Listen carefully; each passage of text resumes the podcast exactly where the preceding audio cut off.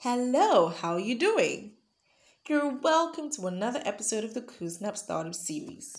And today, guess what we're talking about? We're talking about why micro, small, and medium scale businesses fail. It's quite a question, isn't it? Before we go further, I need you to know that Kuznap is an e commerce platform where you, as a business owner, can showcase sell your products and services to people all across Nigeria. The business sector in Nigeria has seen lots and lots of changes over the last couple of years.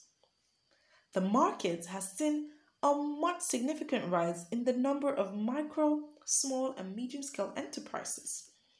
This is partly due to the fact that it's not rocket science or so difficult to start a business.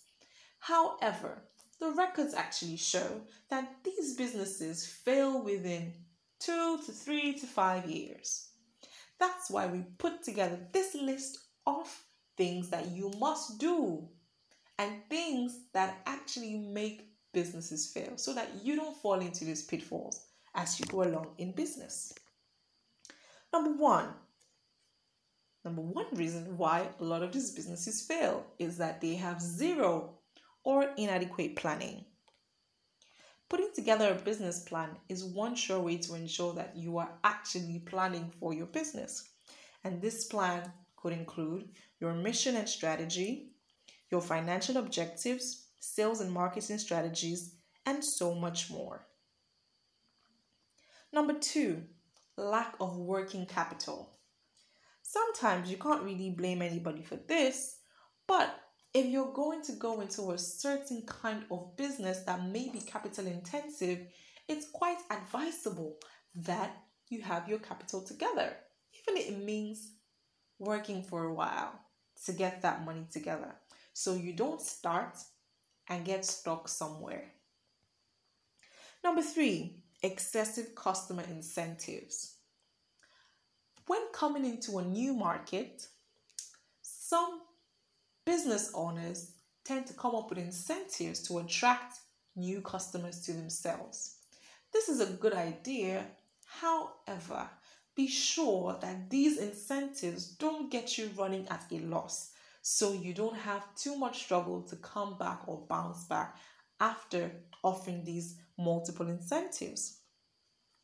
Number four, failure to outsource correctly you must know that as a person, as a business owner, you really cannot be an island. Know who you partner with. You can't do everything by yourself all the time. Have people that you engage for different activities that may have to do with media marketing, social media, and other things that you know you are not an expert in. Outsourcing is always a great way to go. Number five, competition. When you lack a strategy to get into the market, the odds are that your competition may put you out of business depending on how big they are. It's quite important that you have a strategy that positions you rightly even when there's competition. Number six, poor or lack of finance tracking. This is where your accounting skills may have to be developed. Knowing how to separate your cash flow from your profit, your net profit, and all of that, so you don't find yourself consuming your capital and your profit thinking they are all profit.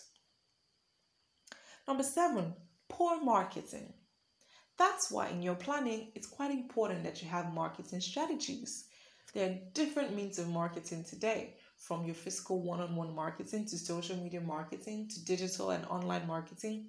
So many means of marketing that you need to take advantage of, particularly to suit the kind of business that you are in. Number eight, poor management and leadership. Sometimes the money is there, sometimes the strategies are there, and all that you feel you need is there. But leadership skills for you as the entrepreneur are quite important, as well as management skills. These are some of the reasons that we put together. What do you think about them? Do you think there are other reasons that we may have missed out? Feel free to put that in the comment section of our blog post at koosnap.com. Thank you so much for listening, and until the next episode, goodbye.